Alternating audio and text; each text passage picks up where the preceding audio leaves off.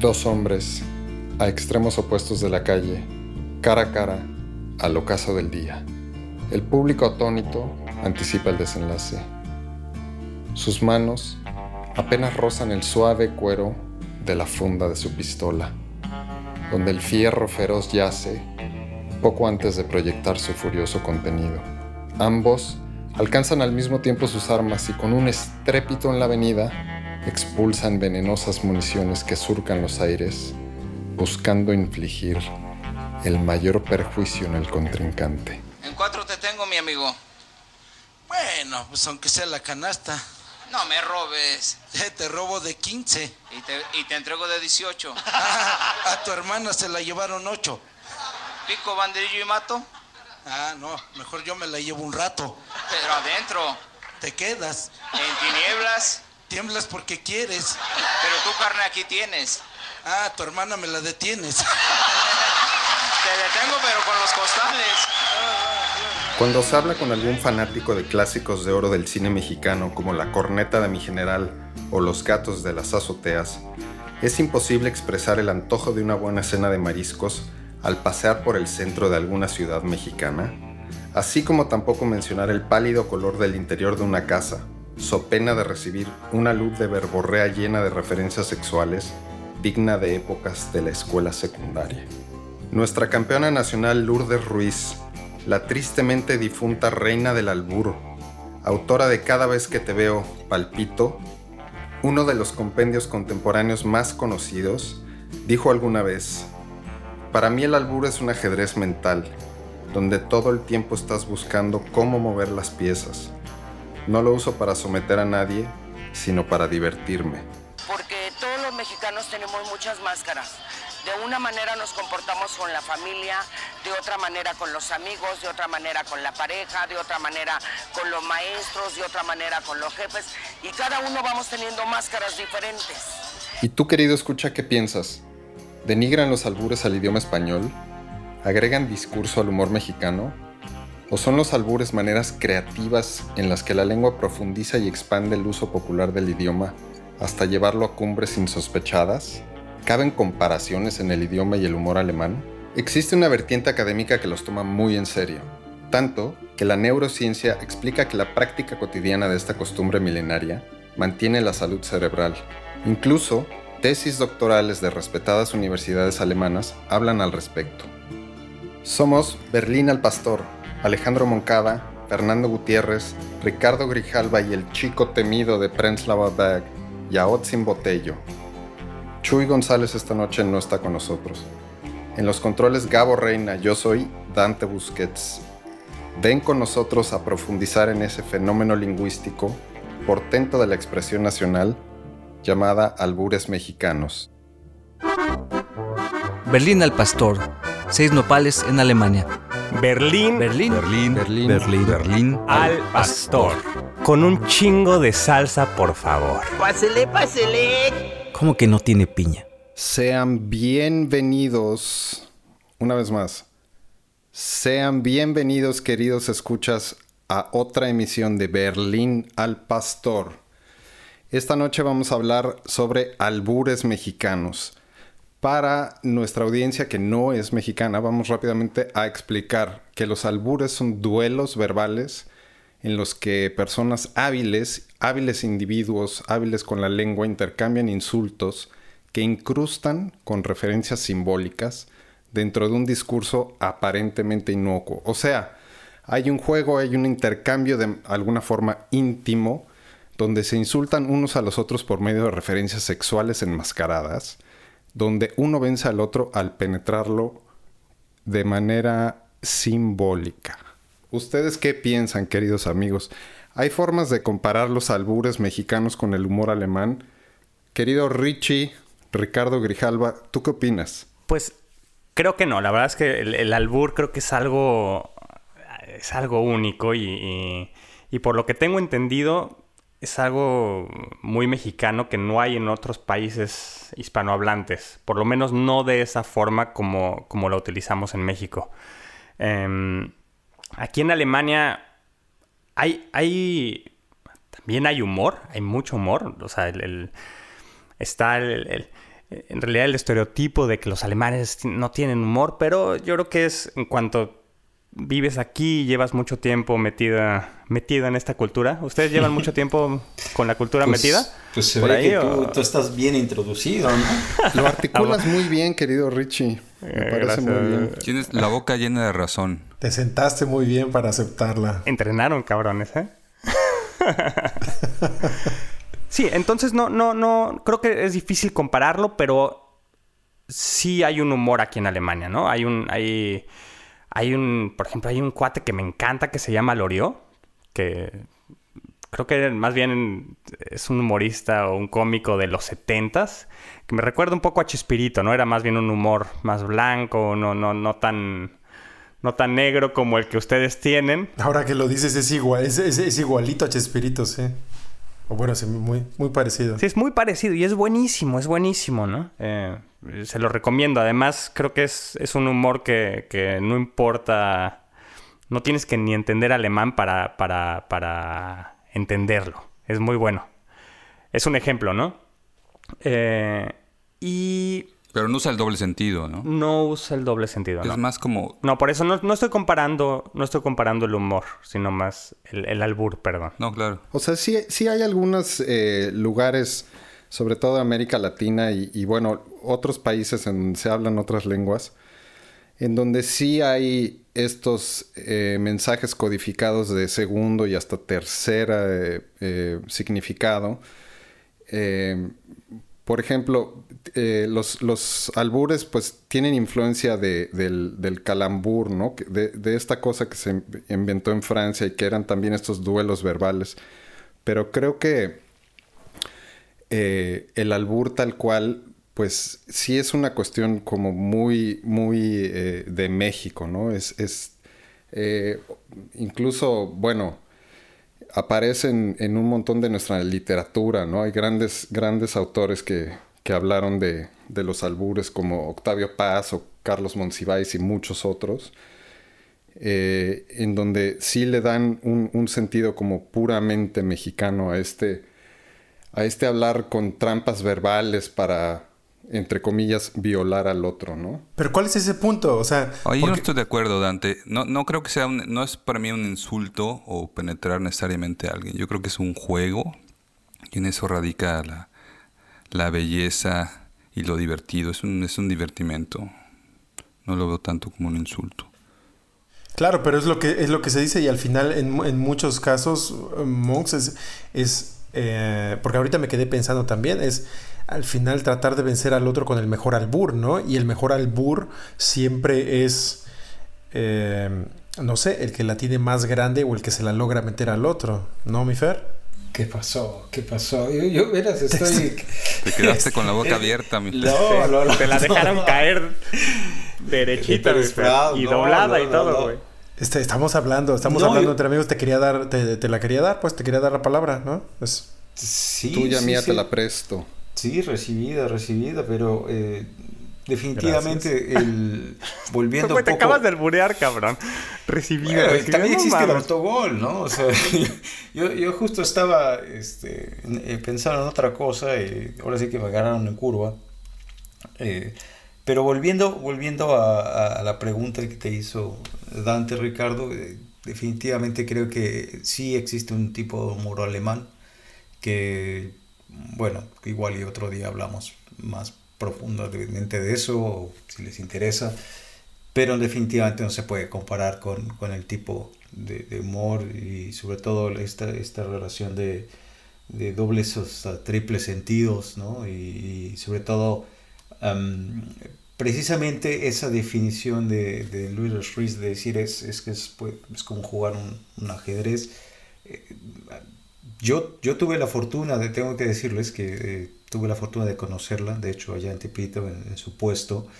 Eh, fue muy curioso porque fue justamente, yo tenía que hacer... ¿Te un- vendió mamelucos? me mandó mamelucos. De hecho, sí, te- o sea, es que en serio, sí tenía un puesto ahí, ahí en el mercado y a través de una buena amiga, que es su amiga, este, pues me llevó. Yo fui a hacer un documental ahí y, y sí, no, bueno, obviamente tendré que decirlo abiertamente, literalmente.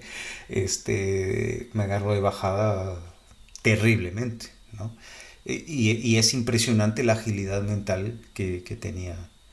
Eh, bueno, desafortunadamente falleció eh, el año pasado, este, pero es, eh, tenía una agilidad mental impresionante. Y, yo creo que una cosa es decir una grosería, guarrada, majadería, como lo quieren llamar, y otra cosa es como el famoso este tejer fino, ¿no?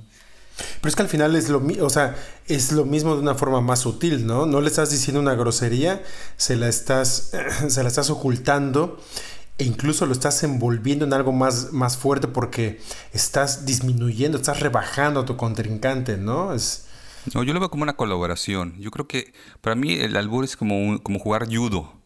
Usas como la fuerza del otro, es una colaboración y, y, y se comparte. Al final descubre, es como un... Eh, como un cohete, como un juego pirotécnico. Entonces tiene una de mecha larga, a lo mejor esto les va a gustar a ustedes. Entonces eh, se prende y toma mucho tiempo y de pronto se descubre que explota y se, pues, nos podemos reír todos. No se trata, ah, este. Yo no, pero eso sería como caer en el autogol. O sea, si utilizas la fuerza del otro, al final el que, el que termina cayendo eres tú, ¿no? Caemos los dos. Pues, pero yo arriba.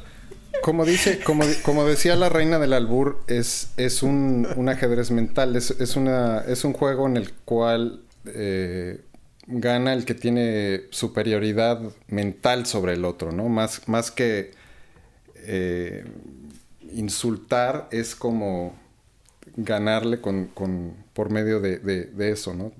Tal cual, superioridad mental.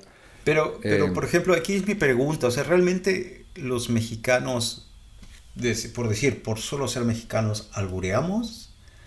¿O somos groseros? ¿Cómo, ¿Cómo, lo definirían ustedes, por ejemplo? O sea, no sé, porque... Viene el pasaporte, ¿no? ¿no? Tipo de albur, como las licencias de manejo. A, B, C. No, pues yo creo que justamente somos, a, a, lo mejor somos, hemos sido un pueblo tan grosero y tan soez que tuvimos que inventar formas de, de, salir de eso, formas lingüísticas eh, dobles sentidos, porque a lo mejor el doble sentido ni siquiera tiene que ver tanto con, con, algo muy lingüístico, sino simplemente darle la vuelta a las cosas para que no se escuche tan eh, gráfico y tan soez, ¿no? Porque al final, cuando tú hablas en albur, en doble sentido, enfrente de gente que no habla español de México, se queda como, bueno, eh, sí, claro, te vas a sentar ahí en la parada de camión a esperar, ok. ¿Qué es eso? ¿no? Justamente... Sí, es, que, es, que, no están pensando todo el tiempo en... en, en... No estás pensando, no, o sea, sin, sin, a menos de que estés entre mexicanos, no te esperas que alguien te vaya a, a, soltar un albur, ¿no? te echaron otra, Fer, te echaron otra, mi Fer.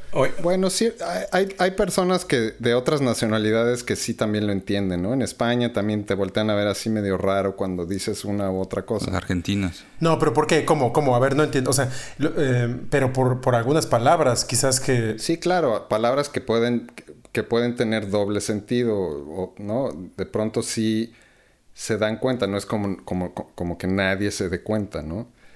Eh, pero por ejemplo, en, el sentido de lo que tú de decías justo hace un momentito, este, Monsiváis habla sobre eso, ¿no? Habla sobre que le, le, le atribuye al albur eh, que es de alguna forma una táctica para eludir y romper la censura, ¿no? Eso es, eso es interesante, o sea, como que codificar ciertos eh, mensajes pues eso, para eludir la censura de ciertas cosas que pues, lo estás diciendo ahí abiertamente, pero de alguna manera también lo estás eh, escondiendo. Pero al final, por ejemplo, o sea, yo les pregunto, o sea, al final siempre tiene que haber un contenido sexual detrás. Sobre todo detrás. O hay albur, más sí. complejo que eso. sí, detrás, porque adelante no... no... Mi Fer. Uh... No, a, aparte, aparte para, para, los que están escuchando, ya yo tengo que decir, yo soy malísimo para eso.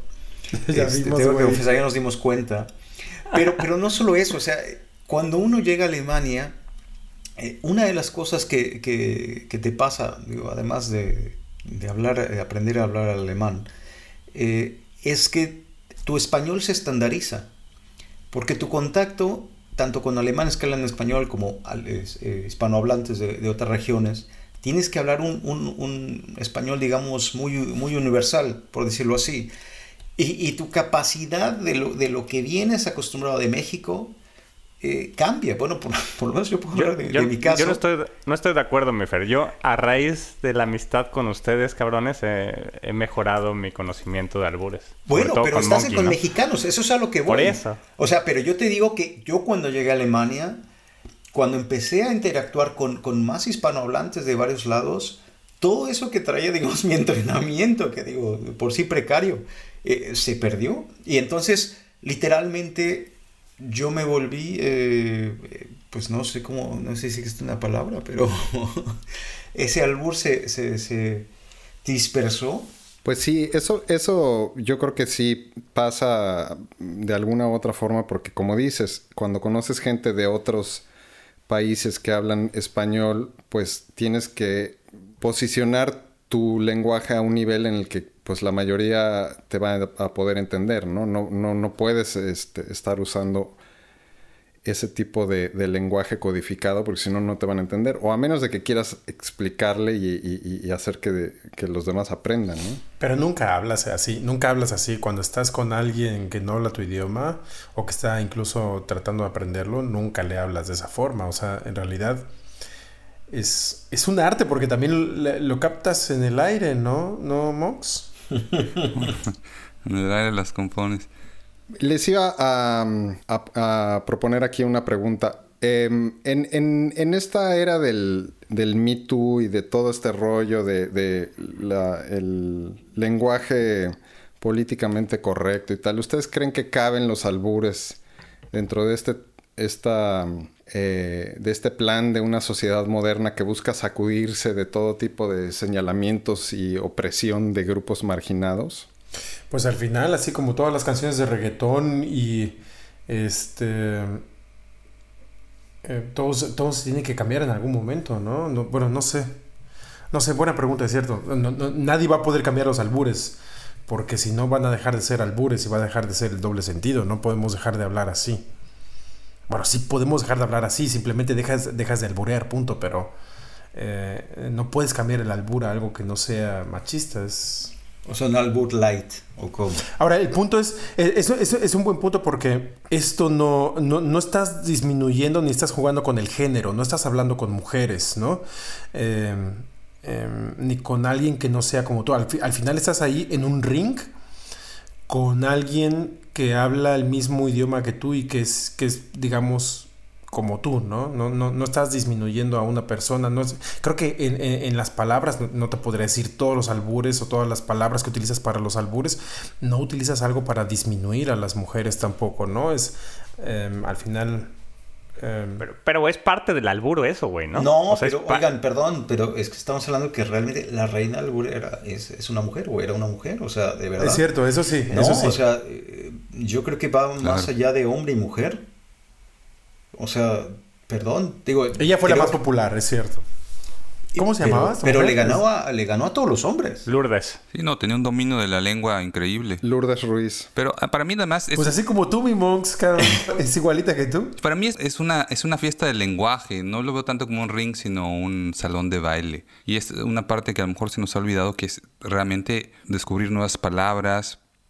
Está más relacionado, yo lo, lo veo con la lírica inventar palabras. De... Es un intercambio íntimo también, ¿no? Es, o sea, si, si de alguna manera... ¿Intercambio qué? Perdón, no te, no te entendí. Un intercambio íntimo de alguna manera, ¿no? Íntimo. Porque ah. si te subes al ring con alguien, eh, pues estás como explorando también al otro, ¿no? O sea, no, no es... ¿Cómo, cómo lo exploras, güey? Yo creo que su motivo tiene cada quien. Exactamente. No, o sea, no es un intercambio que tienes con cualquier persona así nada más en la calle, sin, sin, sin conocerlo, sin, ¿no? Como que es, es tal vez una invitación a, a conocer un poquito más, ¿no? Porque, porque aquí, uh, Dante, o sea, por ejemplo, uno aquí en alburea, uno no alburea a, no sé, una persona que acabas de conocer normalmente. Exactamente, ¿no? a eso me refiero, o sea, albureas a, a, a gente que conoces, ¿no? Que, te, que le tienes confianza. O sea, hay que agarrar confianza primero. Exacto.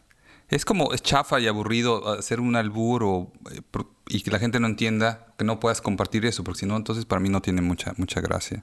No, y, y de hecho te, te, uno siempre, digo, es, es, muy bonito alburear, pero si te alburean y es bueno, es como también reconocerlo, ¿no? O sea, creo que... Oh, Es como cuando juegas fútbol y, y alguien te hace un túnel y, y tú te quedas como, ok, le aplaudes, ¿no? O sea, te acabas de otra vez, Fer, no mames. ya ves, no, igual y... Qué paliza. Yo, creo que yo no te yo tenía que estar en este programa. ¿Ustedes han tenido algún reclamo por parte de alguna persona de, de- de habla hispana este, acerca de, de- de los albures? En algún momento así, de por qué me estás hablando así o... ¿Han tenido alguna experiencia de, de- en ese sentido? Yo no. Yo tampoco, pero creo que más bien nunca se ha dado, bueno, que yo recuerdo nunca se ha dado esa, esa situación, porque... No, yo creo que en, Al en final- algún momento creo que alguien sí dijo, ¿por qué hablan así? No entiendo, ¿no? Y claro, la- eh, un, po- un poco estas preguntas, ¿por qué, por, qué tienen que, ¿por qué tienes que alburearte, no? Alguien que llega a escuchar enfrente, cuando estás, cuando, cuando te albureas al Fer, por ejemplo, ¿no? Es, ¿por qué le tienes que hablar así? A mí cuando me dicen... ¿Por qué le tienes que decir esas cosas tan feas ya sin botella? Lo, lo- lo que pasa es que también, también, o sea, por ejemplo, un albur solo, solo, solo funciona cuando el otro lo entiende.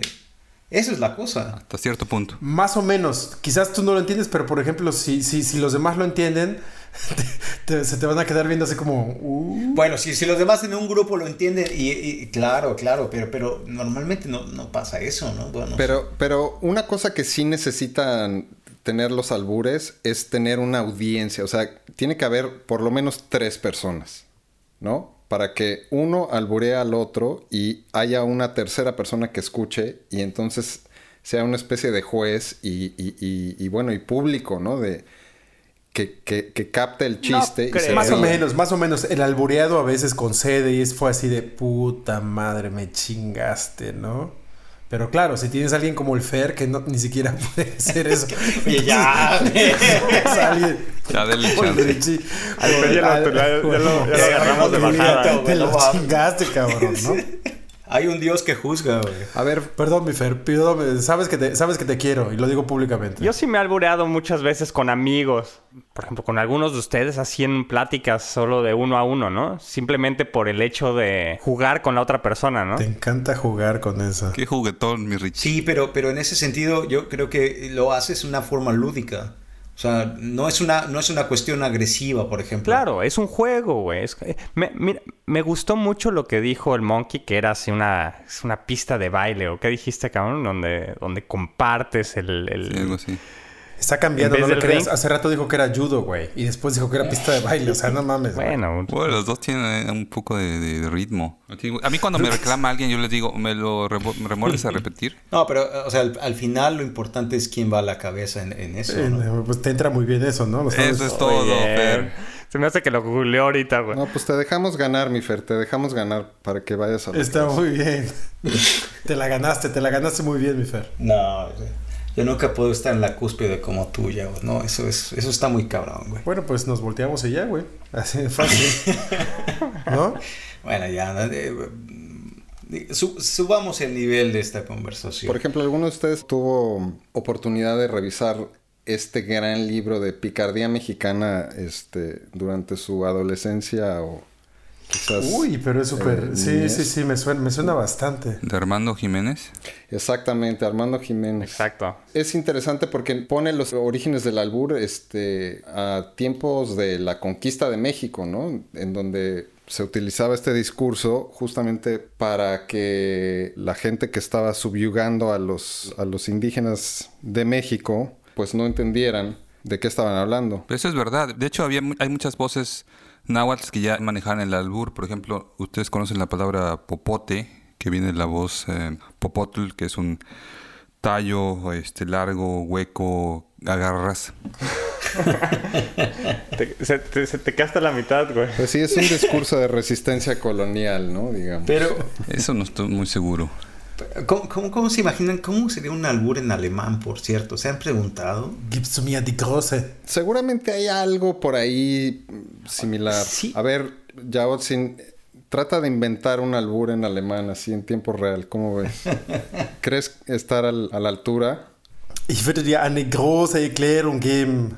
Damit du alles verstehst. Muy bien, cabrón, muy bien. Sehr gut, sehr. El pedo es que no creo que ningún alemán te hubiera agarrado el 20, güey. Ya, genau.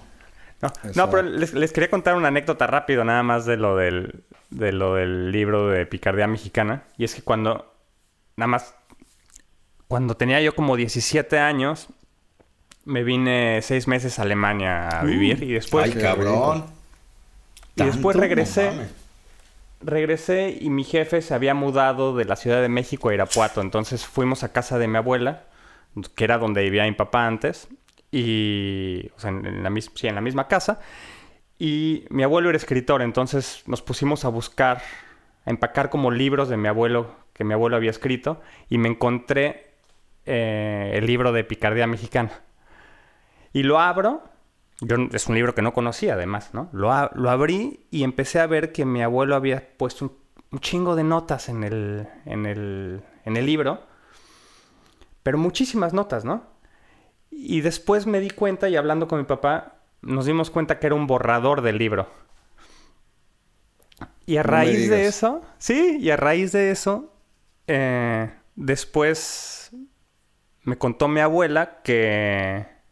Y, y después también des- descubrimos, no sé si lo leí en algún lado, que, que mi abuelo era cuate de Armando Jiménez y que se iban y que se iban a las a unas antes de irse de cabarets se iban a unos como caf- unos cafés en, creo que en Bucareli o no, no, no me acuerdo la calle.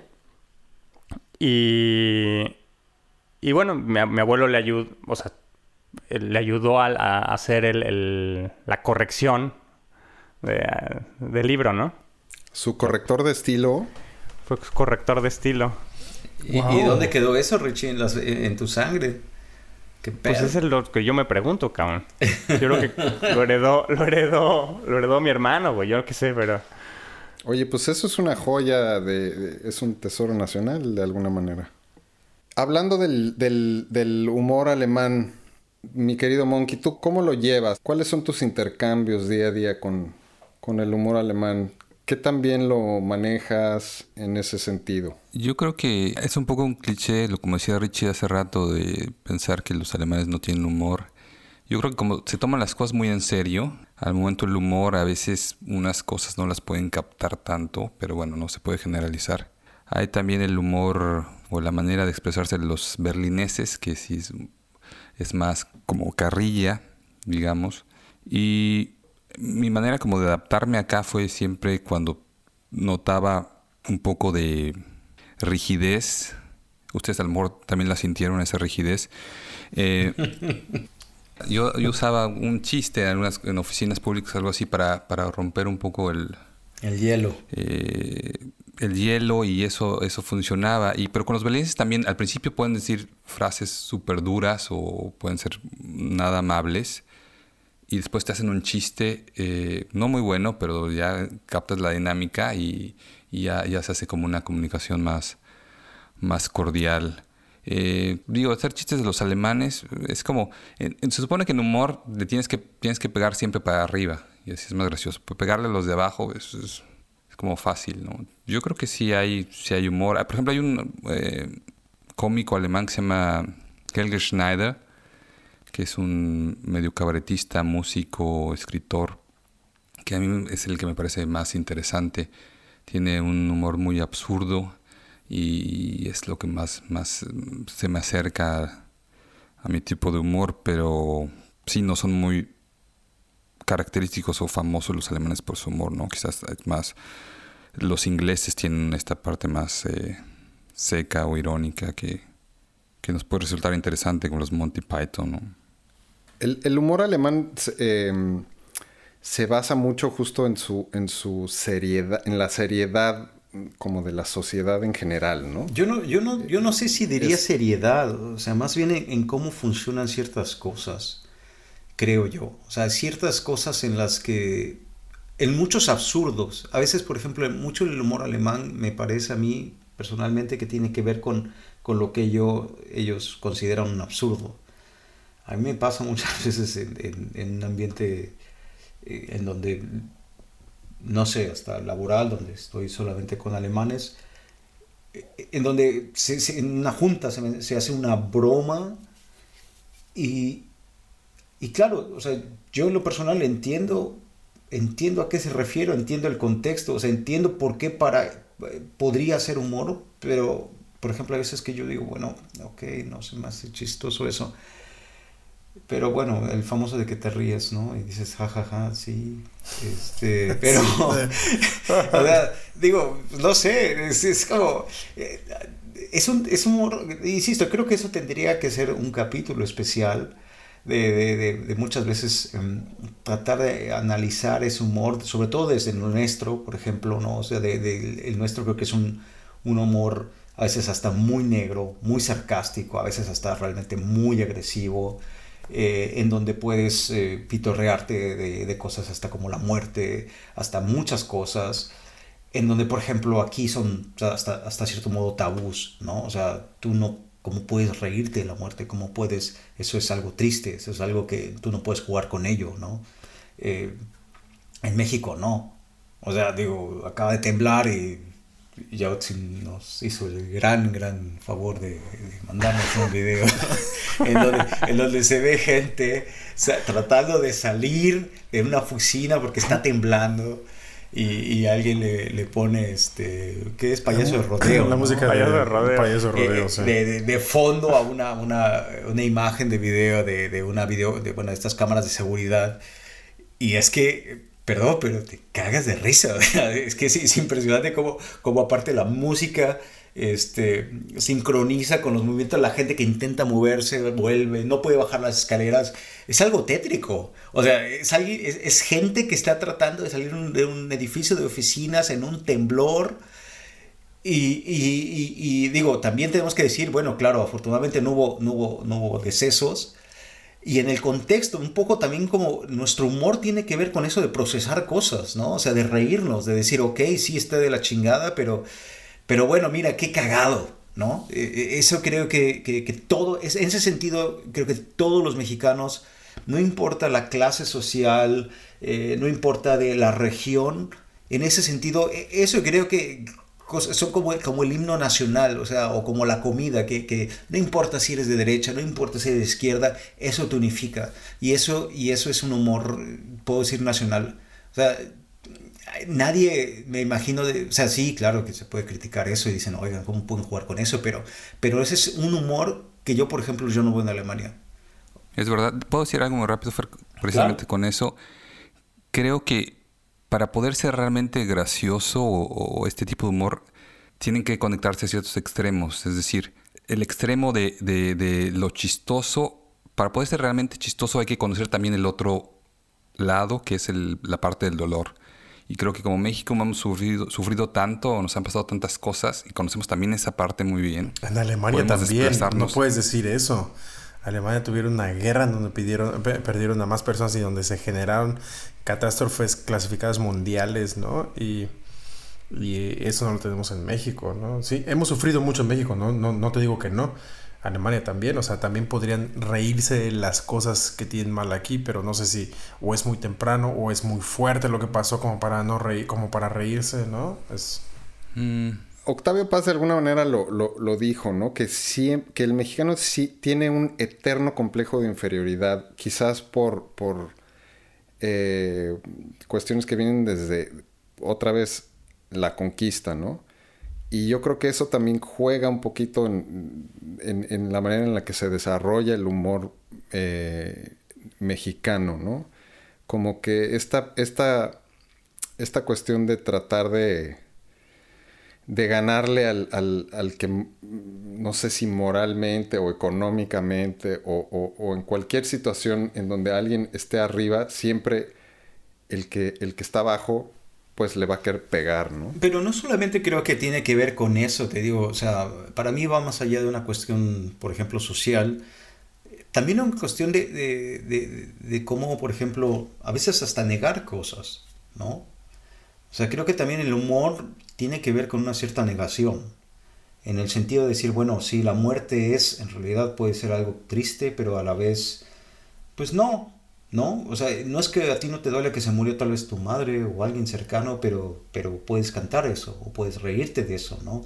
Yo no me imagino aquí realmente, digo, a ver, pueden haber excepciones, pero alguien, por ejemplo, riéndose cosas como el holocausto, como ciertas cosas. O sea, de verdad yo no me lo imagino. Y es más, si, si, si, si a alguien se le ocurre hacer un chiste sobre eso, inmediatamente hay un silencio todo el mundo se queda viendo como qué le pasa a esta persona. ¿no? Claro, por eso es que no, ahí estás hablando de, de, del asesinato de, de, otras personas que no son los alemanes, ¿no? No estás hablando de la muerte de los mismos alemanes. No, claro pero aún no, así, no te vas o sea, a reír bueno, de la matanza okay, no, más, no, ¿no? Cambiamos el famoso tema, o sea, me refiero famoso en el sentido de que siempre se, cuando, sobre todo en el extranjero, ¿no? Se habla de Alemania, se habla de locos. Por ejemplo, aquí mismo, ¿no? De, de mucha gente tuvo que, que huir, ¿no? En, en, en su momento de, eh, de sus casas, tuvieron que refugiarse, etcétera, etcétera. Yo en lo personal, no sé si, si ustedes me puedan contradecir, pero no creo, o sea, de, de que alguien haga eh, bromas con respecto a eso, o sea, por lo menos socialmente. Eso no sería ni, eso no sería ni chistoso, Fer. Tabú, o sea, eso no, tabú. Eso es tabú también, ¿no? Casi, casi. O sea, aquí por es eso, tabú y por eso, además pero, no. pero en México no creo que sea el caso. O sea, en Pero es que no, hay, no es una situación así, güey. Es muy diferente las... No, pero por ejemplo, en la época de la revolución también hubo, hubo muchísimas muertes, hubo mucha gente que tuvo que salir corriendo también.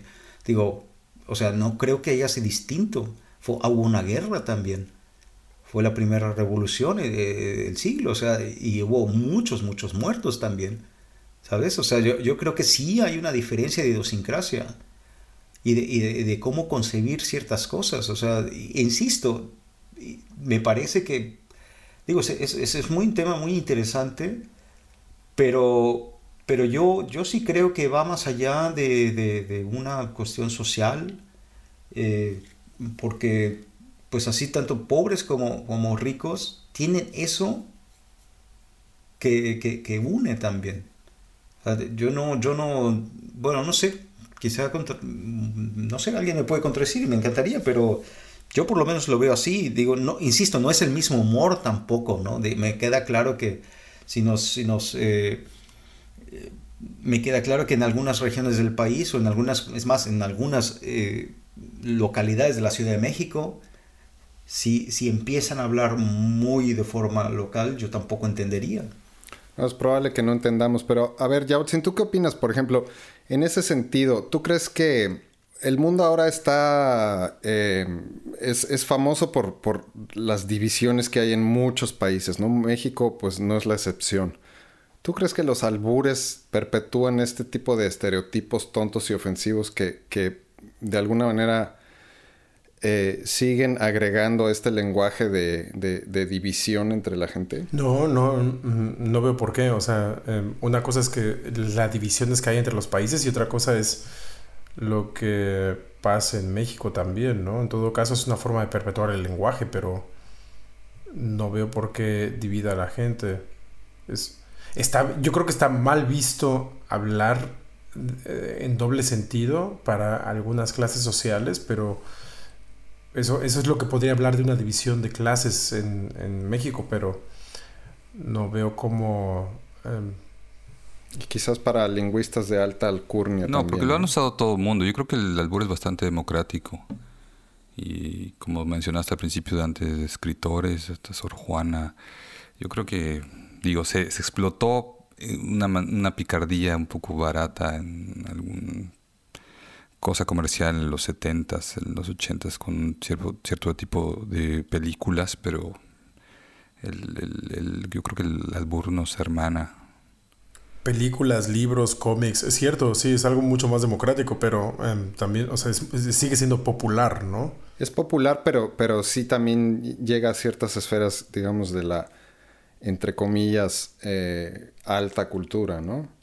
Aunque, aunque muchos autores lo tocan como exponiéndolo, como diciendo, esto es lo que hacen, sin, sin ellos mismos digamos, adentrarse en, el complejo mundo del albur y utilizarlo eh, dentro de sus obras, ¿no?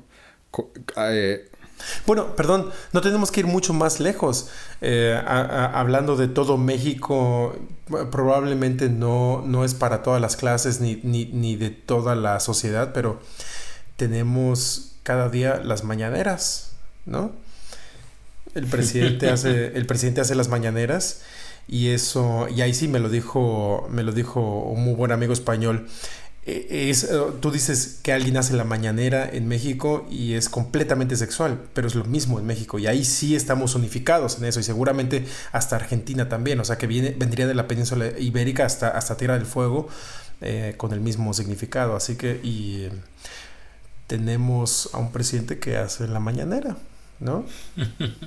¿Y tú crees que nuestro presidente eh, pensó en ese doble sentido también? No sé si él la inauguró, no sé si él la inauguró como la mañanera, él simplemente se levantaba cuando ella era eh, eh, alcalde de la Ciudad de México, jefe de gobierno de de la Ciudad de México jefe de gobierno. en aquel entonces. Este, ya desde, desde las 6 de la mañana, ¿no? Que hacen las conferencias y la, yo creo que la prensa es la que lo empieza a, a bautizar como la mañanera, simplemente por ser un lenguaje popular. Sí, yo tengo, yo tengo la sospecha de, yo tengo la sospecha de que es este, eh, por Sí, ahí. a mí- viene, a mí- ¿no? o sea, a ¿tú crees que no la quiere meter? ¿Tú crees que no la quiere meter desde allí? No, yo creo que Desde es como el temprano. miembro en las mañanas, ¿no? Se, se despierta así y se para lo pendejo. Exacto. Morgenlatte, como le dirían aquí en Alemania. Oigan, pero otro aspecto muy Morgan importante del, del albur que no hemos comentado es el- la contribución del albur a la ciencia.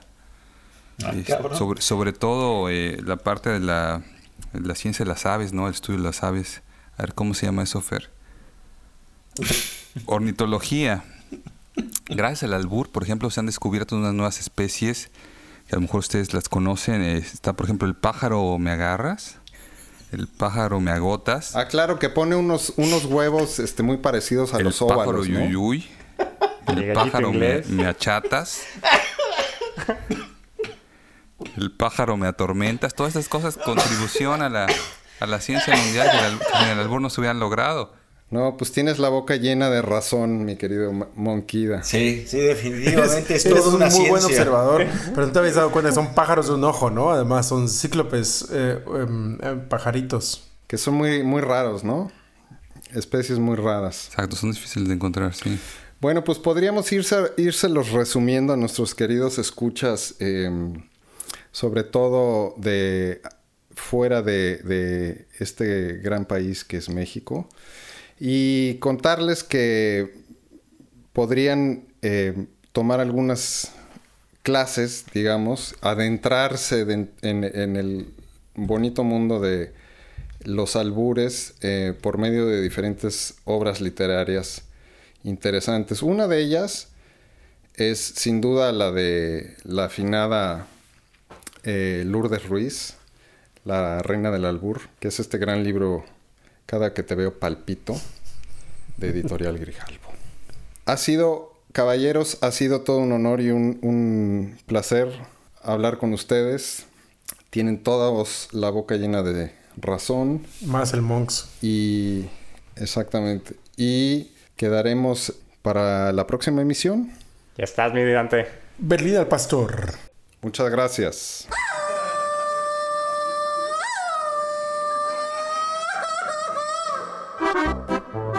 Berlín al pastor. Seis nopales en Alemania. Berlín, Berlín. Berlín, Berlín. Berlín, Berlín, al pastor. Con un chingo de salsa, por favor. Pásele, pásele. ¿Cómo que no tiene piña? Aplausos, aplausos, aplausos, chingao. Ur. Ahora. No, así. Charreca. bueno, paramos, ¿no? Pues párame esta, güey, ¿no? Oye, güey, yo, yo te quería decirle lo que extrañas de las telas de las poncho, güey, no mames. Tenías ya. A las, las telas. Poncho. Este programa fue patrocinado por Telas Poncho y Telas Zambuto. Estaba- No te olvides las telas de juir. Que esas son muy buenas, son muy o resistentes. hagan sus quesadillas con queso badotas. bueno, chicas. Bueno, ya todo el No, mundo no, para ya voy a parar. Una, dos, tres.